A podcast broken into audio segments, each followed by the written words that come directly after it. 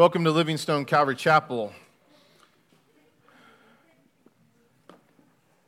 This morning we're going to be in chapter 18 of the Gospel of Luke. We've taken a couple weeks to get to this place. We're going to finish it this, this morning. We're going to be in verse 31 and on through verse 43. We ended our study last week. We read the words of Peter in verse 28, who had said this quote, he said, See, we speaking to Jesus, we, speaking of himself and the other disciples, and maybe just the 12, because we'll see how Jesus addresses the 12 in response to this a little later on. But he said, See, we have left all and followed you. And in the context of what we were reading and studying about last week, we realize that this statement that Peter made was a response to what Jesus had just said to this rich young ruler of a synagogue about how he had to leave all behind and come and follow after Jesus. Remember, this guy was all, What must I do to inherit the kingdom of God? And, and, and he said that he had kept all the commands of God from his youth and, and these kinds of things. And Jesus said, You've done well, and there's one more thing that you must do. And Jesus said, Go sell all you have, give it to the poor, and come follow me. And in the account, we read that he went away sad because of this thing that he was called to do. Well, Peter, hearing that, then makes this statement to Jesus We, see, we've left all to follow you. In light of this, we understand that Peter was indirectly asking Jesus a question by making a distinction between himself and the rich young ruler who would not follow after Christ and went away sad. And in doing so, he was actually saying, Peter was actually saying, well, we're not like this guy. We're not like this rich young ruler who would not give up earthly possessions or mother or father or brother, as Jesus went on to explain the cost of discipleship. He, that he would not give these things up to come and follow you, but we have. So, so really, what Peter was saying in the statement was, what's, what's in it for us? What's in it for us? In other words, Peter was asking Jesus to affirm what his and the other disciples' rewards would be for leaving all behind to come and follow after him. And in light of this, we ended last week's study by talking uh, about how heaven is more than a destination for those of us who believe in Jesus. Is it a destination? Absolutely. Is it the best destination? Yes, we all want to go there. But heaven, we also see because of when we, when we talk about discipleship and the cost of discipleship and the question that Peter, or the, the statement that, that Peter made here, we see also that, that heaven is a reward, it's a motivation. It's a reward that's been earned for us. We don't earn it, but we see what Christ has laid up for us, and it's a motivation. In that, through our faith in Jesus, we've received, have we not, a promise of an eternal inheritance? We have. And if we choose to follow after Jesus, pressing towards that goal, we will obtain the prize that he has already won for us. And so it's a motivation to keep going after Christ, to keep following after Christ, even when things get difficult, even when things get hard, even when it conflicts with our own wants, our wills, our desires, our hopes and plans for our own lives.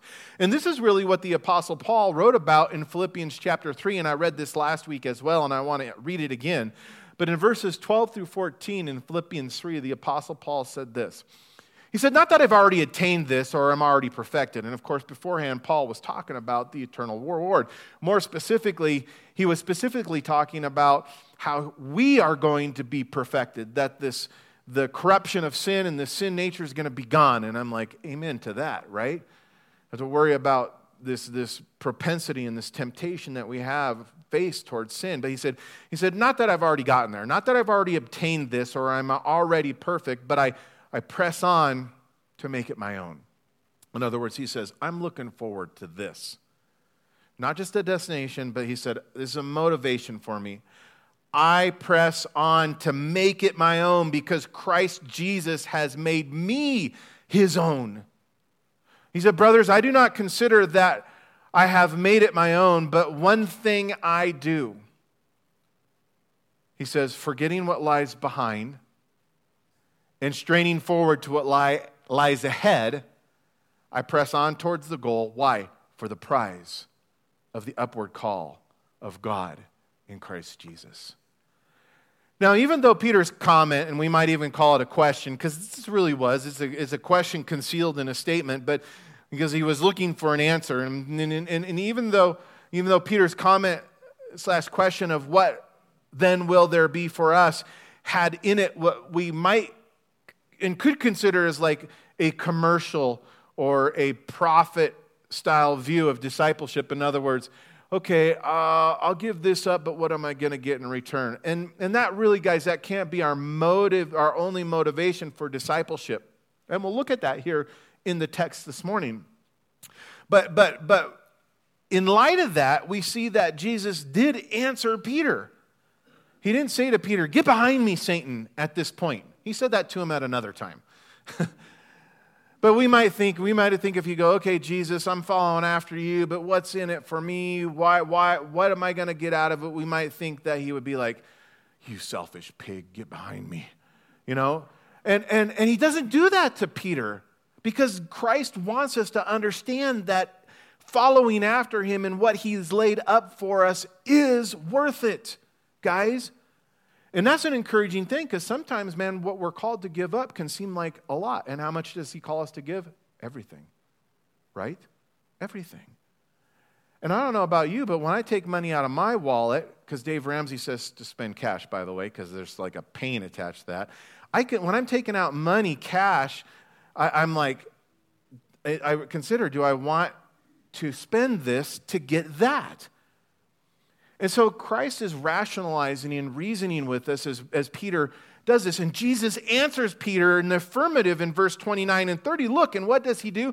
He says he promised to give, Jesus promises to give many times, not just addition. I'm not very good at math, like when it gets to algebra equations and stuff like that. Um, but I can add and subtract and divide and multiply, and I know that multiplication is better than just adding and subtracting. He's not, I'm not going to add to you. He says, many times.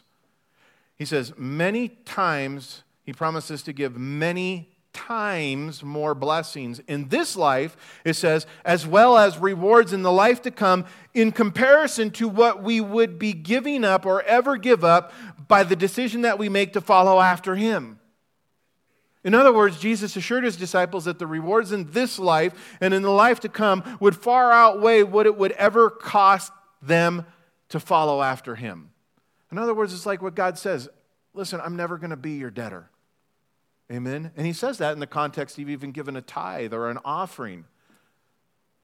Never going to be your debtor. And that's true in regards to, to, to God as the creator. He's the creator.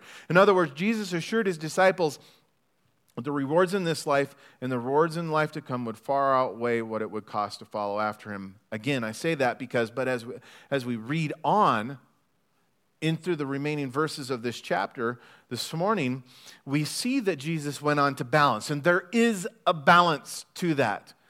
You know, there was this, there was this um, early on in the early church, there was this uh, guy who was going around watching the apostles cast out demons and do the working of the power of the Holy Spirit. And, and he came to him because he wanted to have some of that power too for his own personal profit. And he's, he's going, Can I buy the Holy Spirit? Go read that account. See what happened to this guy. and so our only motivation can't be just what's in it for me. That can't be the primary motivation. And what we see here is there's a greater motivation when it comes to discipleship, and it's our love for God. Okay, not just, not just what, what we can get out of the deal, but it's, it's our primary motivation is our, is, our, is our love for him and his love for us. And that's what we see balanced out with these additional words as Jesus gives another announcement. And here's the connection. He, he gives another announcement about his impending suffering and death that would take place when they reached Jerusalem. So notice he talk about the many times of blessings that are going to come in this life and the life after as we count the cost of discipleship, give all to leave all behind to follow him. He goes, he also says, Remember who I am, where we're going, and what I'm going to do for you.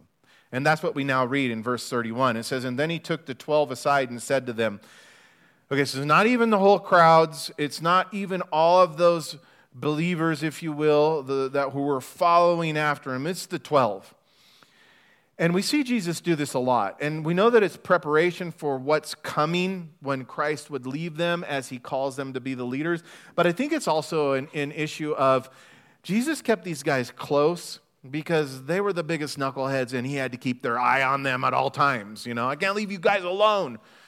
And, and, and, so I think there's a little bit of that going on. And that's a comfort for me because I'm like that. But he says this to him listen, he says, Behold, and remember the context of, of everything. Holy Spirit has it deliberately here for a reason in relationship to what we've already read and already reviewed this morning. He says, Behold, we are going up to Jerusalem, and all things that are written by the prophets concerning the Son of Man will be accomplished, for he will be delivered to the Gentiles and will be mocked and insulted and spit upon. They will scourge him and kill him, and on the third day he will rise again.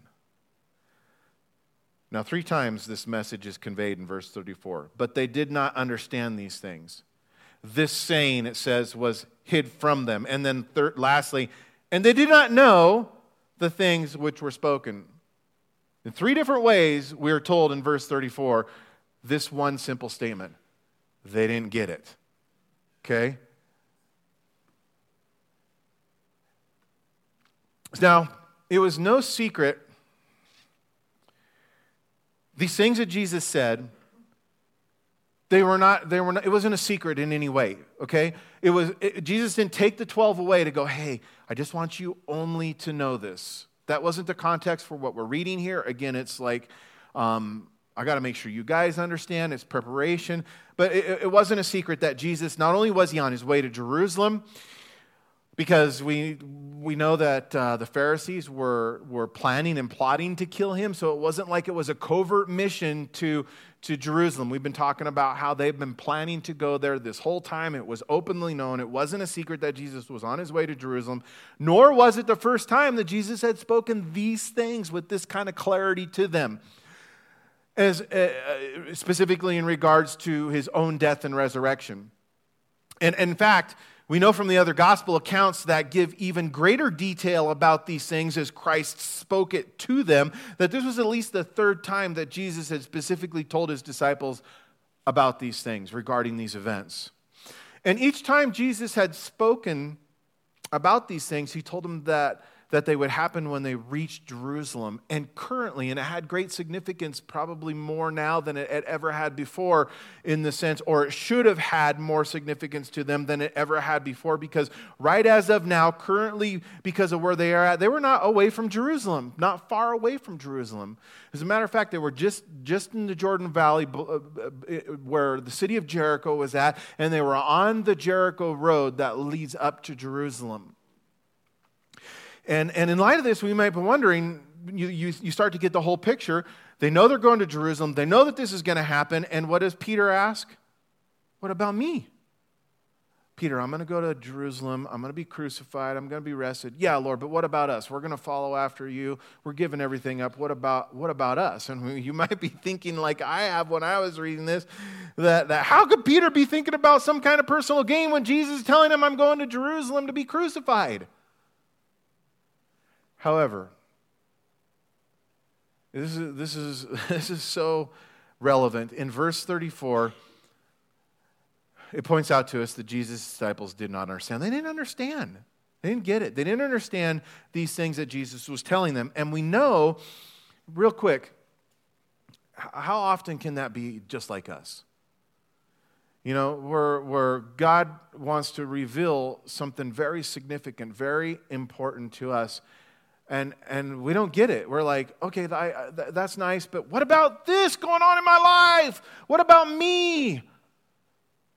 And in doing so we miss out on such important things that god has for us. And, and we're going to talk about that but it says it says that they did not perceive. And we know that when the hebrew people in general at this time including his disciples ones who we think may not fall prey to this kind of thinking. We know that, that at this time, the Hebrew people and Jesus' disciples, that when they considered the Messiah, the Son of Man, who Christ is referencing in regards to Old Testament prophecy, a title given to the Messiah, to the deliverer, that when they considered all that he would be and all that he would do, they did not in the slightest way perceive that he would be sent to suffer and to die as a payment for their sins, even though there are many passages of Scripture, like Isaiah chapter 53, that clearly account for this, indicate in detail these things that Jesus is referring to. Yet we see that Jesus, even though they, they didn't consider it, they couldn't perceive it, even though the prophets had foretold of it, we see that Jesus repeatedly emphasized these aspects concerning the Son of Man that were commonly neglected and overlooked by the Jewish people of day, saying that the Messiah would suffer and die as a sin bearing servant for his people, truly for all whosoever would believe. And according to verse 34, the reason for why so many Jews at this time, including Jesus' disciples, the reason for why they didn't understand this about the Messiah, even though God's word declared it, it was because this truth was being hid from their understanding. Now, I have heard people say that God was the one that had blinded them and, and, and, and, and, and didn't allow them see, but that's completely contextually wrong and doesn't make any sense in a common sense level anyway, because Jesus, who is God in the flesh, who had come to save him, told him these things verbatim. This is what's going to happen. This is what the prophet said. This is what it's going to mean. And he told him repeatedly. So we can't come to the conclusion that God, on one hand, was telling them these things, and the other hand, blinding them to it. So we must be, we must come to some other kind of conclusion. And so, on the contrary, their understanding was darkened because their hearts were dark. And is that not true in regards to the things that the Lord wants to speak to us? It's not because he's speaking them to us and then hiding them from us, like now we got to go find out what God's will is or what God wants to reveal to us. The thing that, that, that keeps it hidden from us is our own darkened hearts. And for some reason, this darkness was, an, was, an, was, was, was or, or for, excuse me, for some at this time, and, and it's true in our own lives, but for some at this time, this darkness that, that was shrouding them from seeing the truth was rooted in the issue, it was rooted in expectation. We know that historically to be true. And what do I mean is, is, is that it was rooted in expectation in their own preconceived ideas of who the Messiah would be and exactly what he would do for them. And this is what was keeping them from seeing the truth. And ultimately, most of the people who were following Jesus, even those who, who were like, not like, we're following him, he's the Messiah, we know ultimately that they would reject him shortly from, not, not too long from this very time. They're following him, the Messiah is here, you know, Jesus is going to walk, uh, ride in on a donkey on uh, Palm Sunday, and they're going to go, Hosanna, Hosanna in the highest, and, and declare him. But these people ultimately rejected Jesus. And even Judas, who was one of the 12 of the apostles, we know that he would do the same. Why? Because of their preconceived ideas, because of their expectations, because they wouldn't receive or accept the truth because their hearts were darkened. And these people who, who, who ultimately re- rejected Jesus had concluded in their minds that they needed a Messiah to be a mighty king who would deliver them from their Roman oppression. And in the same manner, or on the other side of the coin, they did not believe that they were in need of a suffering servant who would deliver them from sin. They didn't see their greatest need. They saw the temporal thing in front of them, they, they, it blinded them. The, their expectation and, and, and, and preconceived ideas about their own needs blinded them from their greatest need, which was to be saved from their sinful heart. And even though the apostles didn't fully understand what Jesus had spoken to them at this time, we see that Jesus took the time to faithfully declare these things to them in order to prepare them for what was coming and for the time when their expectations, because God does this for every one of us, He strips away our expectations, He strips away our preconceived ideas, so we are confronted with the truth and with what God has for us, His will and not our own. And, and so Jesus was preparing His disciples for that time for when it would happen to them. He was giving them the truth. For a time, ultimately, for the people, and, and for many on the day of Pentecost, 50 days after Jesus' death and resurrection, we, we see that there was the stripping away as the outpouring of the Holy Spirit, and thousands and thousands and thousands of people came to know the Lord. But for a time when they would be challenged to put their faith in Jesus as the Messiah who had come to save them from their sin, to not look at him as a failed king who couldn't deliver them from the hands of the Romans, but to see him as a loving Savior who came to seek and save the lost. And the point is, guys, we all have had in the past, but I think even still today, we all have had and have continued to have ideas and expectations about who Jesus is and about what he can do for us that keeps the things of God hidden from us. Yet, being a disciple of Jesus, listen, here's where it all kind of comes together, I think. Yet, being a disciple of Jesus who presses on towards the goal in order to obtain the prize that Jesus has won for us requires, as the Apostle Paul had said and wrote, it requires for us to forget those things which are behind our ideas, our expectations our want, our will, to set those things behind, to set them in the past. Leave them behind, as Paul said. Forget about them. Why? So we can reach forward to those things which are ahead. And the reason why that's important is because those things that are ahead only come by and through faith. They're things that can't be seen, they are things that are hoped for. Meaning, as we daily come to Jesus and to the Word of God, which is truth in faith, we must continually lay down our own ideas, our own wants, our own expectations in order to receive the fullness of what God has for us, to come and receive the fullness of what He has for us. Why? So that we, as Paul writes and prays for the Colossians, so that we may continue to grow in the grace and in the knowledge of our Lord and Savior Jesus Christ. Now, this truth is then exampled for us in this account that Luke goes on to record in regards to faith and receiving what God has for us and the nature of our Savior. And it says in verse 35, it says, Then it happened as he was coming near Jericho, speaking of Jesus, and of course, all these crowds of people and the disciples, that a certain blind man sat by the road begging. That would be a very common sight, especially there near Jericho, a major city at a crossroads on a major road as a thoroughfare that went up out of the Jordan Valley into the city of Jerusalem. So there was there a blind man who sat at the road begging. And hearing a multitude passing by, he asked what it meant. What's going on? And so they told him, and these would be the crowds who were following Jesus that Jesus of Nazareth was passing by. And he, and so he cried out, saying, Jesus, son of David, have mercy on me. And obviously, this blind man had heard about this Jesus, and now he was calling out to him, Jesus, son of David, have mercy on me. And then those who went before warned him that he should be quiet, but he cried out all the more, Son of David, have mercy on me. So, verse 40, I love this Jesus stood still.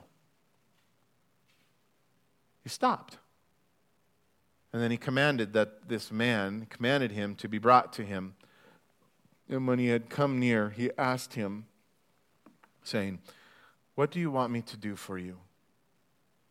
And he said, Lord, that I may receive my sight. And then Jesus said to him, Receive your sight. Your faith has made you well. And immediately he received his sight, and, and he followed him, glorifying God. And all the people, when they saw it, gave praise gave praise to God. Now, at the very beginning of this account, the thing that I want to point out is, is that it's passages of scripture like this one, which show us the merciful and compassionate nature of Jesus, that makes it easy to fall in love with Jesus. Does it not? Not only does it make, us, make it easy to fall in love with Jesus, a guy like this who would stop and heal a blind man, that would take the time. Think about it for a minute. Jesus was on his way to do what he had been sent to do. The time had come, his hour was there.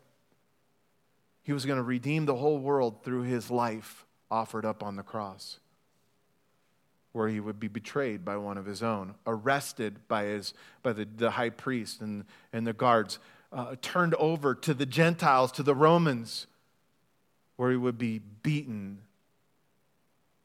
crowned with a crown of thorns, mocked, humiliated, put upon a cross to die, nailed to a cross to die. And with the knowledge of all of that, with his feet on that last journey to that place, Jesus stops, not thinking of himself or what he's going to do. He stops and he thinks about the one blind man who cries out to him, Jesus, son of David, have mercy on me. What great compassion, what great kindness our Savior is. He's so easy to fall in love with. And when we understand his nature as it's revealed to us in this, not only that, that, that it, we see that it's easy to fall in love with him, but the motivation, we see the motivation to leave all behind and follow after him. It's not about what we can get out of it for ourselves, which is part of it, because he has given us and promised us, but it's, it's, it's, it's because of who he is. To be in relationship with our Savior, with God our Father who loves us, to leave it all behind and follow him, to be that bondservant that says, I, says, Open up my ear, like it says in Psalm 40, so that I may serve you all my days. Put your gold ring in my ear because I choose to follow after you, because in your house is blessings forevermore. In your presence is blessing forevermore. There's no greater place. And when we read accounts like this, guys, also we need to remember that we've been called, have we not, to be imitators of Christ who are just like this to those around us? Compassionate and merciful people. Christians, little Christs, like him. And as we remember, we got to remember, as we do this, as we're called to be imitators, we should remember that it was God's loving kindness that led us to repentance, and it's God's loving kindness then that is manifested through our lives that will lead others to repentance. And I place that in context of the response of these crowds of people who we, we can't be like this crowd. We got to be like Jesus. And the fact of the matter is, all throughout Luke's gospel account, we've, had, we've read accounts of how Jesus ha- has healed people by cleansing the lepers. Remember that? 10 of them? By making the lame to walk, by making the deaf to hear, by making the blind to see, by raising those who were dead back to life. Jesus healed. But ultimately, Jesus healed by preaching the good news of the coming of kingdom of God and the salvation of grace. Of, of, salvation, of, of salvation by grace through faith to all of these people, even to those that he healed physically in light of that, I want to point out that all these healings that have been accounted for, it's not by coincidence that the healing of this blind beggar is the last. It is. It's the last of the healing, of the miracles of healings that is recorded in the, in the, in the Gospel of Luke. And I think that's significant. And I think there are many significant things for us to see and understand as we go through it. And the first thing is this is, is the persistence of this blind man they're like, shut up. And he's like, I'm not shutting up. you shut up. you know, it's, it's, it's the persistence of this blind man is significant because it's demonstrated in verse 39 where it tells us that, that he called out to Jesus all the more, even, even though all the people had warned him to be quiet. And it appears that this, this, this it appears that it was the persistence this persistence of this man in the face of the adversity that caused Jesus to stand still. It wasn't that he cried out the first time, Jesus kept on going. It was when they said, Hey, you, be quiet. And he said, No way. He cried out all the more. And it was that persistence that caused Jesus to stop, it says, to stand still. In verse 40, to the cries of this man who was asking for mercy to be brought to him. And I point this out because in our lives, as we seek Jesus, there's going to be adversity. In our lives, as we seek Jesus, as we cry out for him, to know him, to be in fellowship with him, to have his mercy, there's going to be adversity.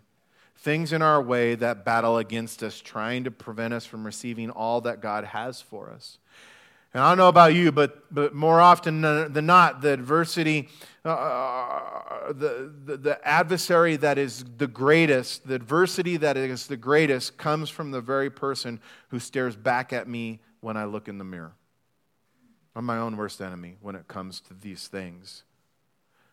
Specifically, we know that Galatians chapter 5 tells us that our flesh, our flesh wars against the spirit, and that our flesh, this old man, and the Spirit of God, which now lives inside of us, that has given us this new nature, the nature of God. It says in Galatians 5, they're contrary to one another. There's this adversity that goes on, this battle that goes on, this war that goes on that, that, that is trying to prevent me, us, from receiving all that God has for us. And you know what the Bible says? He says, he says kill that old man, leave him behind, press forward. However, adversity comes in many different forms, and it also comes, it's going to come in ways that we don't expect, okay? So, Christian life is one where we should expect the unexpected. And the fact of the matter is, I don't know about you, but this crowd of people who were following after Jesus and reacted the way they did, in my opinion, they, they reacted in an unexpected way to these cries for mercies. And as the followers of Jesus, these guys, as the followers of Jesus, we should have expected, we should expect for them to be the ones to bring this man to Jesus. Here's a blind beggar man sitting alongside the road. Maybe Jesus can do something for him rather than, hey, you be quiet. That's unexpected. Yet they were the ones that told him to be quiet. And really, what they did is they tried to prevent this life changing encounter from taking place. And I have to, I have to do it. Uh, God calls us to us in this point as we look at how this can apply to our lives. I think we need to ask ourselves, could this be us? You know, the ones that were following Jesus here, they're kind of like the church. We're the ones who are called to follow after Christ. The church. And look how the church is reacting here. But yet, we should ask ourselves could this be us, the church today? Have we been those who have gone before others and been a hindrance or a discouragement to those who are trying to get to Jesus? I think that the answer to that question is probably yes. And I think it comes in many forms, ways that we don't even consider. Maybe in our, on our complaining, just in everyday life, complaining. How about for our lack of brotherly love for one another? How about for our lack of unity? How about for lack of forgiveness?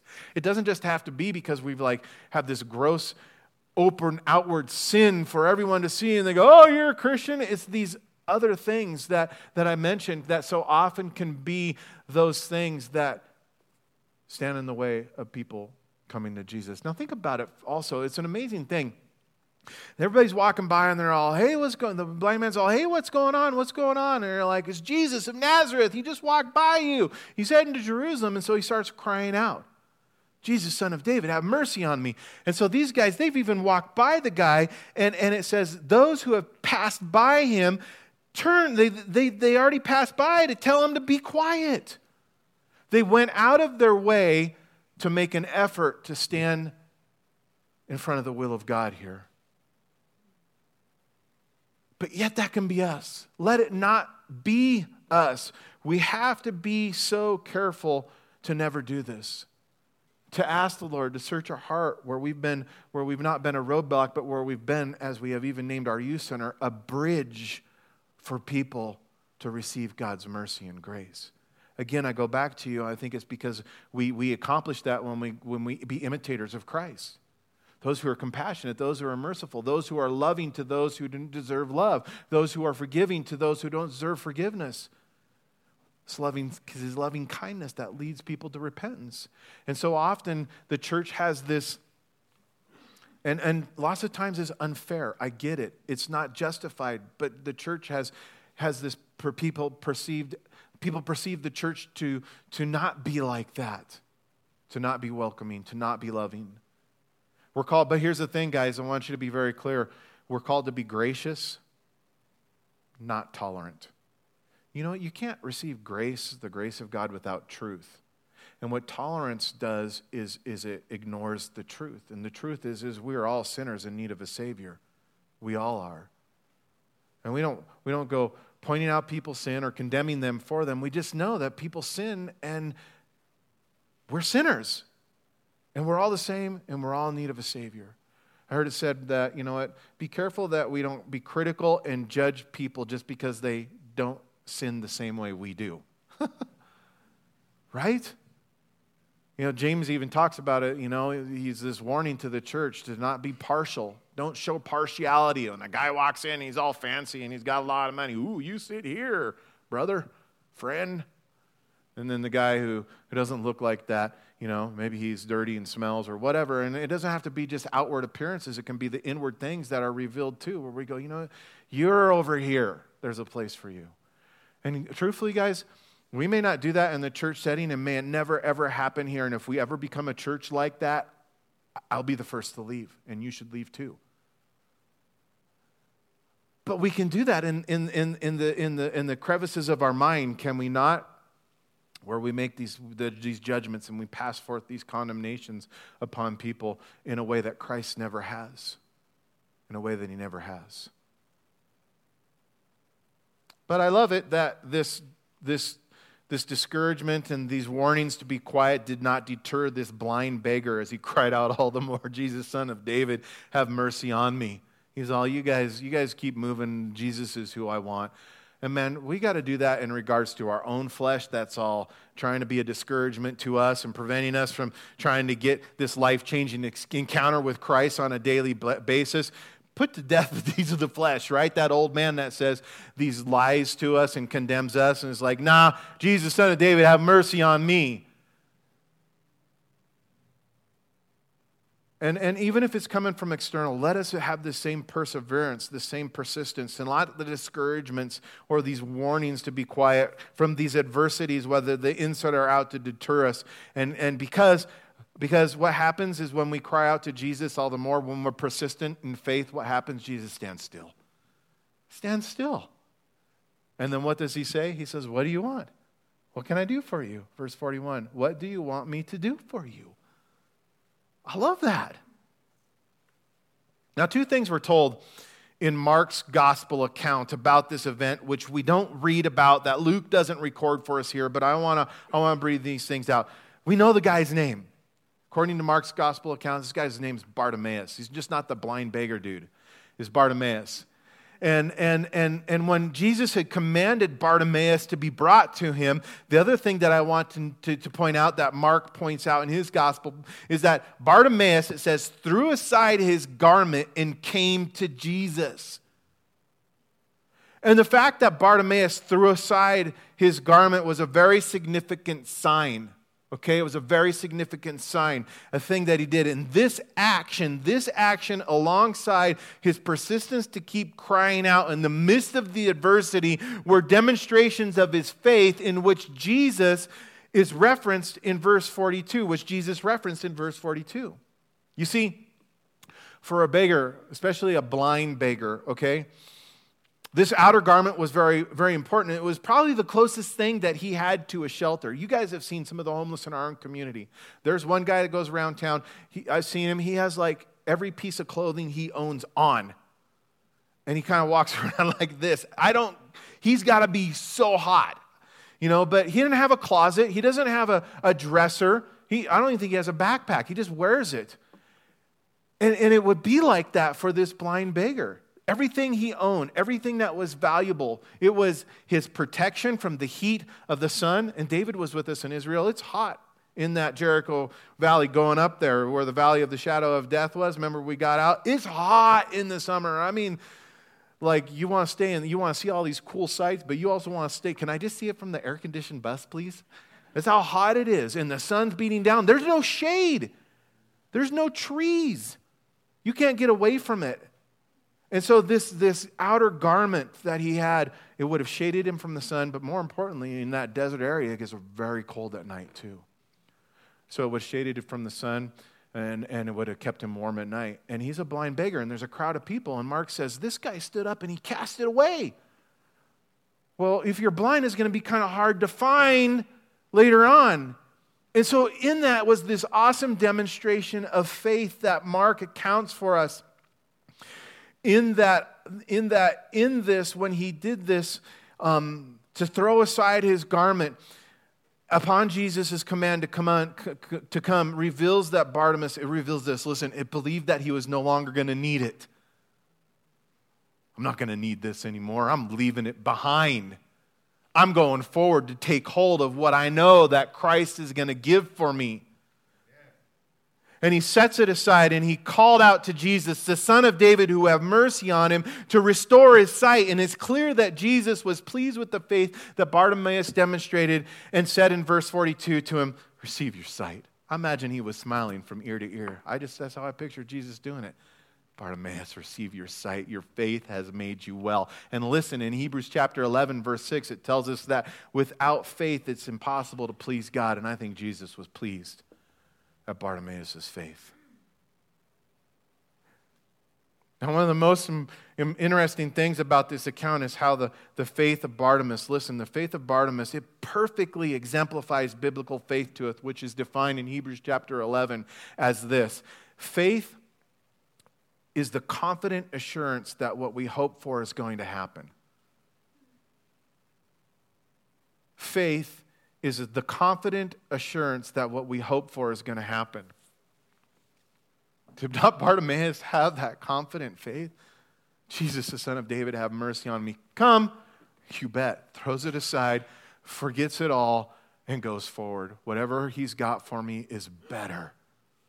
It's better. And yet we hang on, guys. We hang on to these beggarly robes that we have, thinking that it's better, that maybe it's not going to happen, just in case. So faith is the confident assurance that what we hope for is going to happen. It is the evidence of things we cannot yet see. Why do you think this last healing miracle is of a blind man who could not what? See with his eyes but he could hear. He heard that Jesus, the son of David, was walking by, Jesus of Nazareth. He heard. And the fact that Bartimaeus called out to Jesus, even though he could not see him, illustrates how faith allows us to see the invisible things we cannot yet see. Faith allows us to see the invisible things that we cannot yet see. Furthermore, when Bartimaeus was called to come, we see he left his beggarly garment aside before coming to Jesus, and it points out how faith allows us to believe the impossible. He was blind. There was no medical cure for his blindness. But what did he do? He cast away his robe and he went forward because he believed that Jesus could do the impossible. It allows us to see the invisible. It causes us, it allows us to believe the impossible. And lastly, the fact that Jesus in verse 42 told Bartimaeus that his faith had made him well. And then in verse 43, that he immediately received his sight and followed Jesus. It points out how faith causes us to receive what is incredible. I love that. To see the invisible, to believe the impossible, to receive the incredible. Why? How? Faith the confident assurance that what we hope for is going to happen. It is the evidence of things we cannot yet see. And why do we know that? It's because who we have put our faith in, who we have chosen to follow, is faithful. And no greater demonstration of this faithfulness and of his love has ever been shown to us but through the cross of Jesus Christ. See, Curly Bartimaeus, Bartimaeus demonstrated great faith when he cried out to Jesus and then, to, and then to come to him and to be healed. But listen, the greatest demonstration of his faith is seen in verse 43, where, where we are told that when he received his sight, he did what? Did he go back and sit alongside the road and keep begging? It says that he followed after Jesus and glorified God. He said, he, that was like following after Jesus and go, This guy did this for me. I was blind, but now I can see. He glorified God. He proclaimed that Jesus is the Son of God, the Son of David. That's a messianic reference. He glorified God as he followed him. You see, listen, if Bartimaeus had just enough faith, and there's levels of faith, there certainly is. Go study the book of James. There's even a demonic faith. That's not what we see here. But, but the, the point is, if Bartimaeus had just enough faith to receive his sight, but not enough faith to follow after Jesus, he would have come to the end of his life as a man who could see, but then he would have had to face the judgment of God. And apart from Jesus, he would have been condemned to an eternal death. The Bible says, what good it is if we gain the whole world in this life, if we gain everything but yet lose our soul. Bartimaeus had enough faith to leave it all behind, to follow after Christ, and he received eternal life.